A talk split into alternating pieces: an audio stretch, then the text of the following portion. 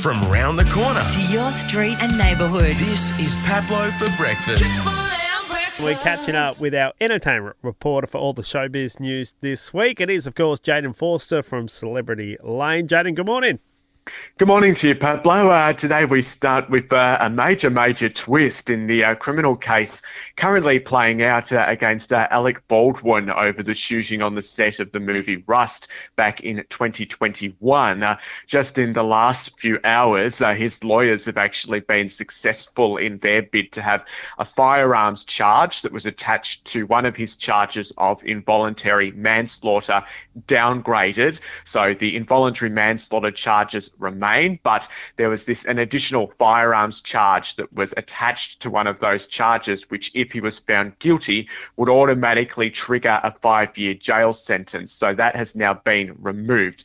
Hopefully that makes sense to everybody. Um, so the situation essentially now as it stands is that he's still facing those charges of involuntary manslaughter mm. over the shooting of Helena Hutchins. If he's found guilty, he will either be slapped with a fine or a, a shorter stint behind bars. So we'll see what happens. The proceedings get underway uh, over in the States on Saturday, our time. Now, it was a big day for Aussies at the BAFTAs yesterday. It was, yeah. Uh, we had a few wins. Uh, the incredibly talented uh, Catherine Martin, the, the wife of Baz Luhrmann, won the award for Best Costume Design for the, the thousands of outfits that she designed for the Elvis movie. And, mm-hmm. of course, the star of the movie, I know he's not an Aussie, uh, Austin Butler, he won the award for Best Actor. And our very own Cate Blanchett won for Best Actress again for uh, her role in the movie Tar. So the Oscars roll around in uh, just a couple of weeks' time. We're very Very interesting to see if any of those three, which I'd say they probably probably will, uh, if any of those three take out awards at the Oscars as well. Now, Cosentino, he's working on a new project, and I hear that you've got the exclusive details, Jaden. I do. Uh, I'm told that he's uh, just finished filming a brand new T V special, like uh, in like the last two weeks or so.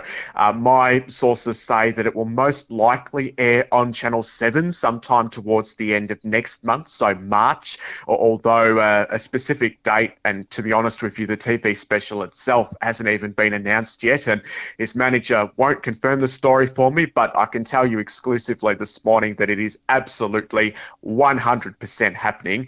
Uh, my info is that it will be sort of like his previous T V specials that he's done in the past, but this one's sort of more skewed towards celebrating his ten years in the business. So based more around that and his current tour that he's doing across the country, featuring footage from the show and the like, and uh, also uh, sort of cuts or intercuts or grabs from a, a reflective interview with him as well to sort of piece it all together nicely. So it sounds great. It's a good plan. Uh, expect an announcement probably sometime within the, the next three or four weeks, I'd say. Yeah, he's a, a great stage presence as well, so I think it's going to be one definitely to watch. If you want to keep up to date, Celebrity Lane one, Instagram and Twitter. Jaden has you covered. And, of course, we'll catch up this time next week. Will do. Thank you, Pablo. The feel-good start to your day. This is Pablo for Breakfast.